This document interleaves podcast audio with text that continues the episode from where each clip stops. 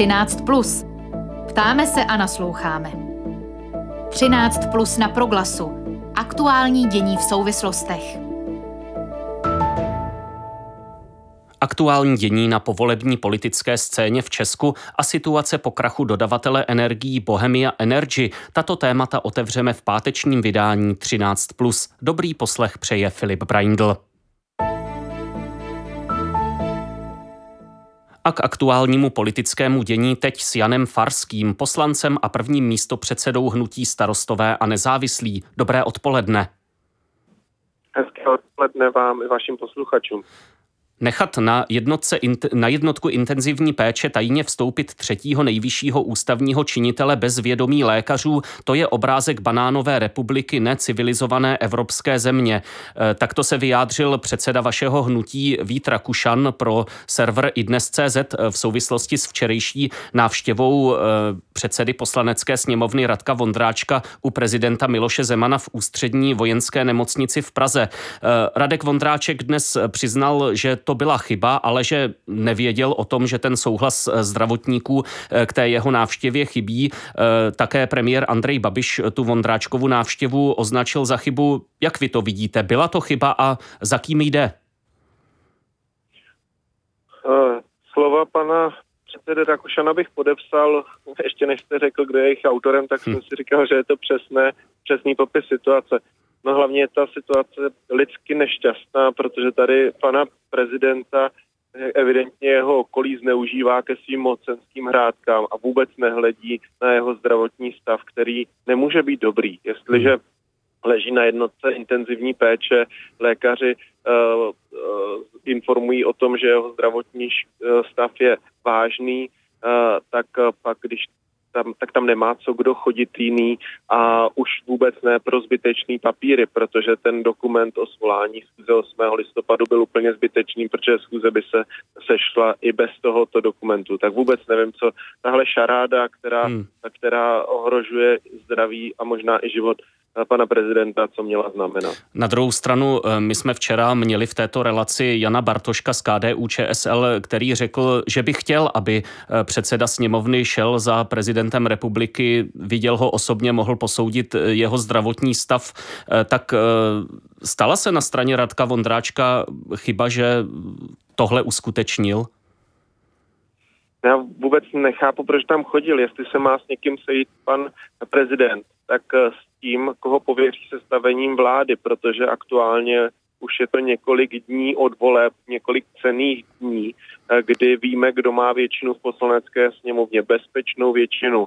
A to nekonání pana prezidenta v této oblasti prostě oddaluje vznik stabilní vlády v České republice a oddaluje naplnění vůle voličů. Takže uh, jestli se má s někým scházet, tak tam, kde je to skutečně potřeba. Chápu, že tedy, uh, stav a energie je náročná. Tedy s Petrem, tedy s Petrem Fialou. To, Prezident by se měl sejít s Petrem Fialou ano, když už se může s někým scházet, tak aby to dávalo smysl, protože tahle schůzka, z které vystoupí pan uh, Vondráček a řekne, že se pan prezident potutelně usmíval, vtípkoval a tak dále, abychom se následně dozvěděli, že pana Vondráčka uh, vykázali z toho pokoje a, a aby sami zdravotníci popřeli, že něco takového, co on popisoval, bylo možné, co to je za lži, co to je za hrádky kolem pana prezidenta a s panem prezidentem, teď je to nedůstojné. Oni jak kdyby ho zneužívali všichni do poslední chvíle, to opravdu už musí co nejdřív, co nejdřív skončit. Tadle, hmm. tadle cujta podvodníků a, a, a lhářů. na druhou stranu, to je nelidský to, co dělají. Na druhou stranu nechci ani nemohu být eh, advokátem Radka Vondráčka, ale nezacházíme už příliš daleko, když eh, spochybňujeme vlastně vyjádření předsedy poslanecké sněmovny v tom, jak, jak to celé proběhlo? No, to předně spochybňují lékaři a to myslím, že jsou, že jsou v tomto případě nejvyšší autoritou. Ne, to nespochybňuje nějaký politik, to spochybňují hmm. lékaři. A to no, oni, oni pouze, oni pouze uvedli, že u toho nebyli. No, oni u toho byli, oni ho vykázali z té místnosti a řekli, že jeho vyjádření o zdravotním stavu pana prezidenta jsou mimo. Hmm. Co z toho všeho pro vás vyplývá? K jakým krokům by to mělo vést třeba ze strany parlamentu a podobně? Tak v tuto chvíli je svolaná schůze poslanecké sněmovny na 8. listopadu. Do té doby se nic dít ze strany sněmovny e, navenek nebude. Co se děje uvnitř je to, že je prostě jasně daná většina, která je stvrzená podpisem memoranda.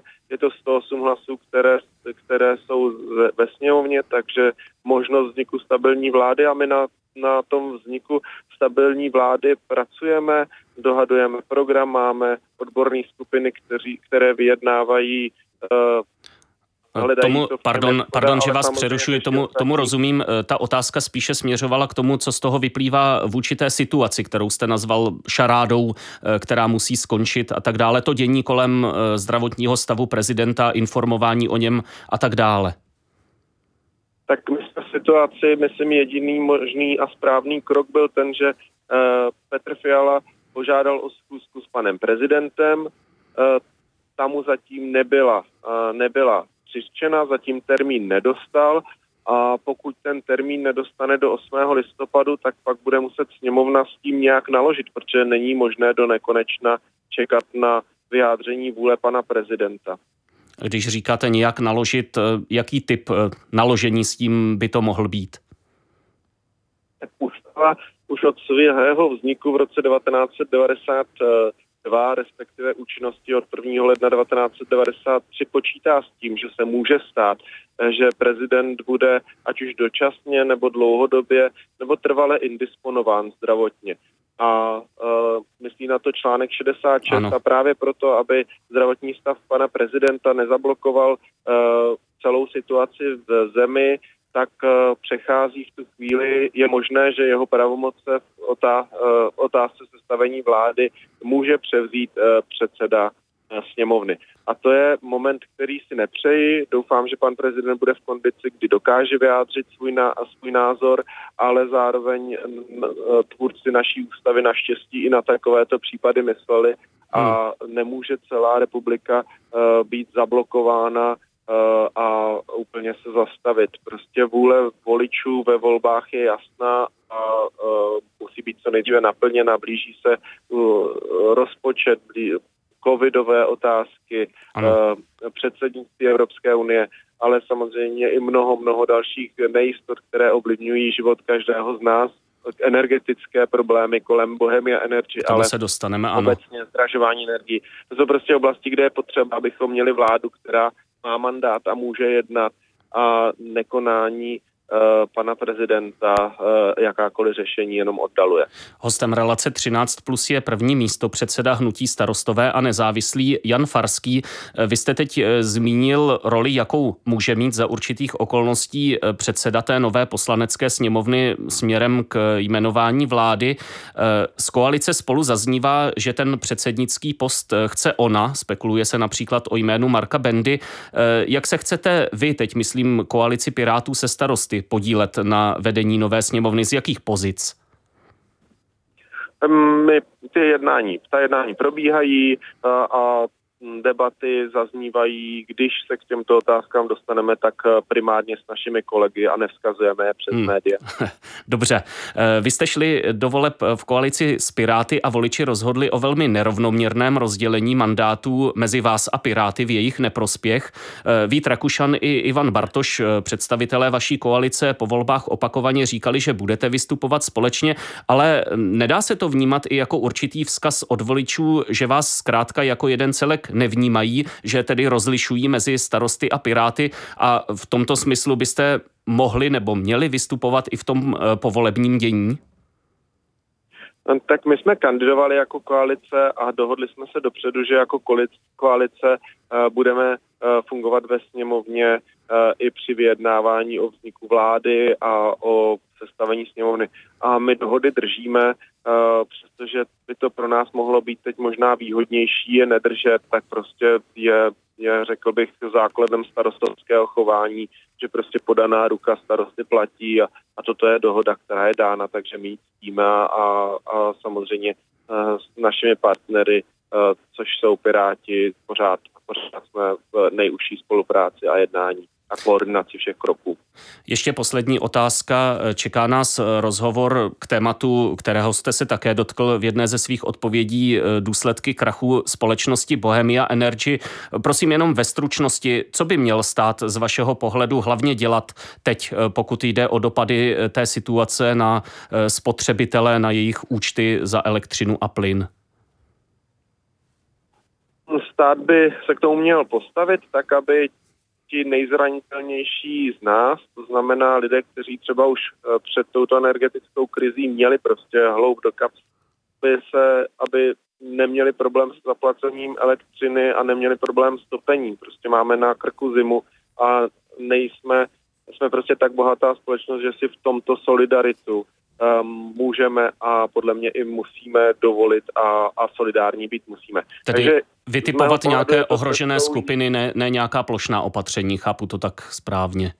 No, plošná opatření jsou drahá a ne zcela účinná, protože často díky té plošnosti těch opatření prostě uh, skončí ty finance v procesu. My máme, jako je třeba uh, jako uh, zvýšení slevy na poplatníka, Eh, to je jedna část řešení. Pak samozřejmě otázka seniorů, tam my známe jejich příjmy, eh, protože jsou prostě napojeni na, na státní rozpočet, ale je třeba i otázka živnostníků, které v tu chvíli na ně nesmí zapomenout a proto je potřeba najít řešení. Já než ty, než ty plošný, jako eh, kdy pravidla mnohdy se stane, že ti, kteří tu mají šanci podat si žádost, tak se prostě nedostanou k tomu, je to pro ně příliš složitý, ta hmm, podpora rozumím. nedorazí a dorazí s těm, kteří ji třeba ani tolik nepotřebují a nakonec eh, k čemu takový jednání, když nepomůže těm skutečně, kteří jsou potřební. Takže využít už současný Poslední větu, sociální prosím. systém jednoznačně daňový nastavení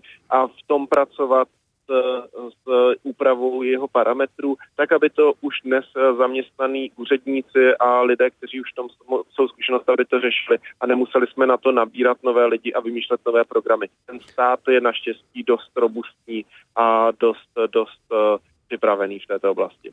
Jan Farský, první místo předseda Hnutí starostové a nezávislý, poslanec nynější i budoucí sněmovny, byl hostem relace 13+. Děkuji za vaše odpovědi. Naslyšenou.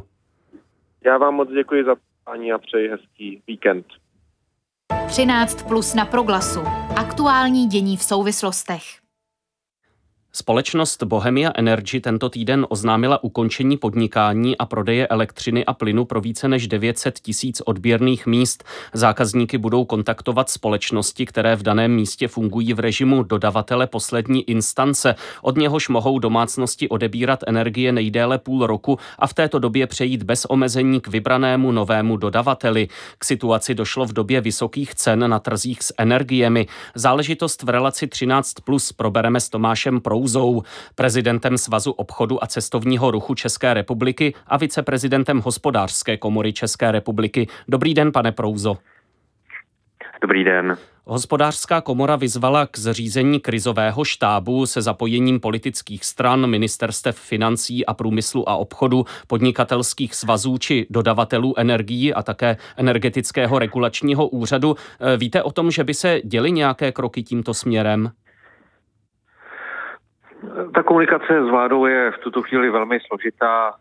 Je vidět, že je to vláda na odchodu, řadu věcí už nechce řešit.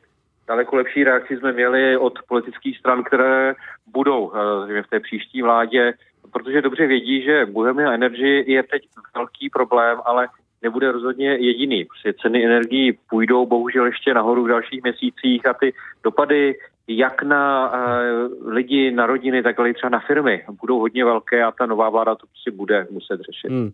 Eh, co vlastně ta situace prozradila o celém nastavení způsobu dodávání energií? Eh, premiér Andrej Babiš prohlásil, že vidí problém v samotném počínání Bohemia Energy.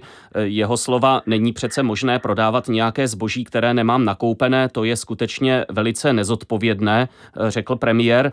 Na tato slova Bohemia Energy reagovala poukazem na celkovou situaci na trhu, kde dochází ke krachu různých dodavatelů. Eh, ptám se tedy, eh, zda se z vašeho pohledu stalo něco, k čemu zkrátka dojít může, nebo to vypovídá i o nějakém systémovém problému? Eh, Staly se dvě věci. Tou první je, že většina dodavatelů energií si nakupuje větší část energie třeba jako na dva, na tři roky dopředu, mají garantovanou cenu na celou tu dobu a vědí, za kolik mají prodávat. Bohemia Energy dlouho využívala toho, že pokud nakupujete jenom na další dny a ne ty dva roky dopředu, tak máte nižší cenu hmm. a překupujete prostě jenom teď, co je k dispozici. A dlouho jim ta sázka vycházela, ale teď, když ceny začaly letět velmi rychle nahoru, tak najednou Bohemia Energy byla v pasti v té svojí strategii nemít garance do budoucna, eh, žít ze dne na den a přesto si jim to vyplácet. Hmm.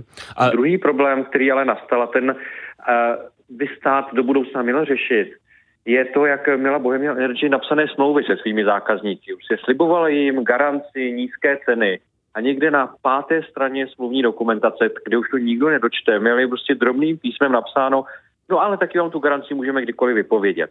Hmm. To je něco, co by stát neměl dopustit, protože tohle už je prostě čistokrevné klamání spotřebitele. Eh, vy jste na Twitteru použil termín energošmejdi, asi i pro takové situace, kdy tedy eh, ten poskytovatel služby nejedná se zákazníky úplně fair a varoval jste eh, v souvislosti s touhle situací před vašimi slovy vylézáním z děr v této době, kdy bude velké množství lidí hledat nového dodavatele. Vidíte tedy nějaké nástroje, které by stát měl uplatnit, aby při nejmenším zkomplikoval cestu těch neseriózních dodavatelů eh, ke koncovým zákazníkům? Tedy od ledna příštího roku bude platit uh, nový energetický zákon, který řadu těch šmejských praktik eh, pod přísnou pokutou zakazuje, ale bohužel až od ledna. A proto hmm. spousta energošmejdů opravdu z těch děr vylézá, začínají lidem slibovat, že jim zařídí slevy, zařídí levnější energie, jsme spousta lidí v té panice, která teď tady je kolem ceny energií, to jak rychle jdou nahoru, tak eh, vlastně bez přemýšlení zase podepisuje nějaké plné moci. Hmm. A tak jako v minulosti prostě hrozí riziko, že pak ten e, energošmejd uh, uzavře jejich jménem, protože má tu plnou moc smlouvu s někým, pro, s kým to nebude výhodné a budou tam velké sankce, uh, kdyby na ten člověk chtěl odejít. Čili proto my říkáme, dávejte si pozor co podepisujete, a v téhle složité době, jako já osobně, kdybych si vybíral dodavatele, tak bych se díval spíš po těch největších firmách, kde prostě mám garanci stability, mám garanci nějaké finanční síly a bál bych se prostě nějakých jako malých bezejmenných firmiček, u kterých prostě tu garanci hmm. bohužel nemám. Vy jste zmínil tu změnu zákona. Mm, jak třeba eh, doporučil byste počkat si až eh, na ten leden, protože to bude pořád v té eh, šestiměsíční lhůtě, nebo tam naopak vidíte to riziko, že zkrátka to nastavení cen v lednu bude ještě méně příznivé pro toho člověka, který by měnil dodavatele? Ceny bohužel půjdou nahoru i u těch velkých dodavatelů, takže Není úplně nutné si dodavatele vybrat teď během jednoho nebo dvou dní. Tam opravdu ten půl rok dává lidem klid, aby se pořádně rozhlédli, pořádně se poptali, ale začal bych se ptát už teď, eh, protože ceny rozhodně v lednu nižší nebudou. A pokud tu smlouvu budu uzavírat s někým z těch eh, větších firm, jako takovou tou největší pětkou, šestkou, tak tam prostě mám garanci slušného chování. Pokud se budu chtít dívat i po nějakých menších firmách, kde třeba neznáme jejich historii, tak tam by bylo lepší počkat si na ten první leden.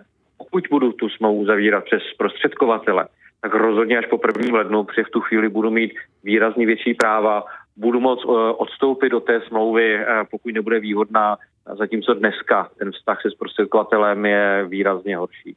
Hovoříme s Tomášem Prouzou, prezidentem Svazu obchodu a cestovního ruchu a viceprezidentem hospodářské komory. Jaká má teď podle vás být role energetického regulačního úřadu? Měl by dělat eh, dvě věci. Eh, tu první, kterou umí eh, dobře, dívat se na to, jak jsou stanoveny nové ceny, zejména u těch dodavatelů poslední instance, jestli to je skutečně jenom náklady plus ten jako regulovaný minimální zisk, že tam vlastně nedochází k nějakému vyššímu navyšování cen. To je hmm. první věc. Tou druhou je to, že by se měl daleko víc dívat na to, jak vypadají smlouvy jednotlivých dodavatelů. Prostě ten základní problém s Bohemia Energy byl v tom, že vlastně lidem lhali, že na první pohled ta smlouva vypadala velmi výhodně a někde na konci, kde to nikdo nedočte, tak bylo taky napsáno, no ale my ty sliby nemusíme plnit. A to je prostě věc, kterou by regulátor měl být schopen odhalit, měl by být schopen prostě varovat zákazníky před tím, že ta smlouva je neférová a to, co bude teď důležité, taky třeba v případě Bohemia Energy, pokud se něco takového stane, tak potom dokázat jako stát jako opravdu jít i po těch majitelích firm, po statutárních orgánech, jenom nepokrčit rameny a neříct si, tak oni vrátili licenci, tak všechno je zapomenuto. Tady prostě potřebujeme umět jako potrestat ty, kteří lhali zákazníkům. Hmm. A pokud jde o reakci energetického regulačního úřadu e, v tom smyslu, o jakém mluvil třeba premiér Andrej Babiš, e, zastropovat e, ty ceny u dodavatelů poslední instance, anebo to, co navrhuje hospodářská komora, podívat se na ty různé složky té regulované části ceny za elektřinu. Vidíte tam nějaký prostor pro energetický regulační úřad? To, co říká Andrej Babiš, je samozřejmě zase čistě jenom politický blábol. Tím, jak ty ceny jdou nahoru a ti dodavatelé poslední instanci musí dokupovat eh, elektřinu hmm. pro ty nové zákazníky, tak tam jako nemůžete tu cenu zastropovat. To, co je zastropováno, je zisk nad tou nákupní cenu, nad těmi náklady. A to je správně, že to je krizová situace, tam je férové prostě říct, všich, můžete si využívat náklady a prostě velmi minimální zisk nad to, abyste pokryli, co s tím souvisí a to je nastavené správně. To, co by stát naopak měl dělat, tak je opravdu v tuhle tu chvíli výrazně snížit nebo i zrušit ty příplatky eh, na zelenou energii, kterou všichni platíme eh, v těch fakturách. To může prostě v tuto chvíli platit stát, protože dostává na emisních povolenkách, které jako velmi zdražují, tak na tom stát vydělává, čili měl by ty peníze vlastně vrátit uh, hmm. zpátky lidem. A druhou věc, kterou by stát měl udělat v tuto chvíli, tak je ale taky přijít s nějakým cíleným programem pomoci pro ty, kteří nebudou mít na to, aby si teď s nadcházející topnou sezonou dokázali zaplatit ty výrazně vyšší účty za energii. Čili ne nějaké plošné snižování DPH, že to jako pomůže i lidem, kteří pomoc nepotřebují, ale plošné zacílení podpory, tak aby všichni věděli, že jim nebude zima a budou mít čím svítit. Hmm. E, ještě poslední otázka. Vy už jste řekl, že nelze počítat s tím, že by se e, ceny energií nadále nezvyšovaly.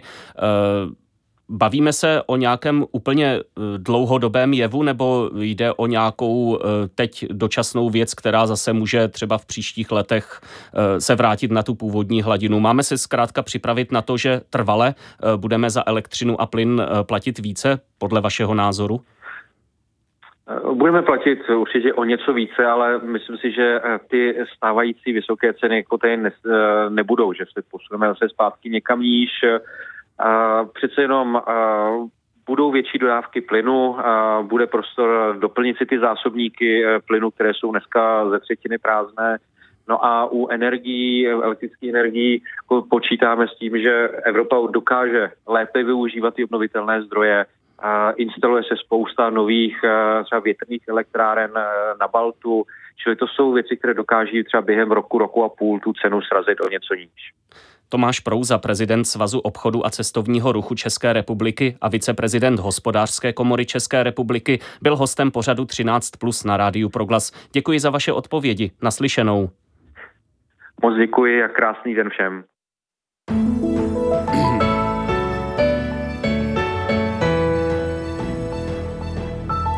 A z nabídky 13 plus pro tento týden je to vše. Záznamy relací najdete v audioarchivu a v podcastových aplikacích. Klidný víkend přeje Filip Braindl.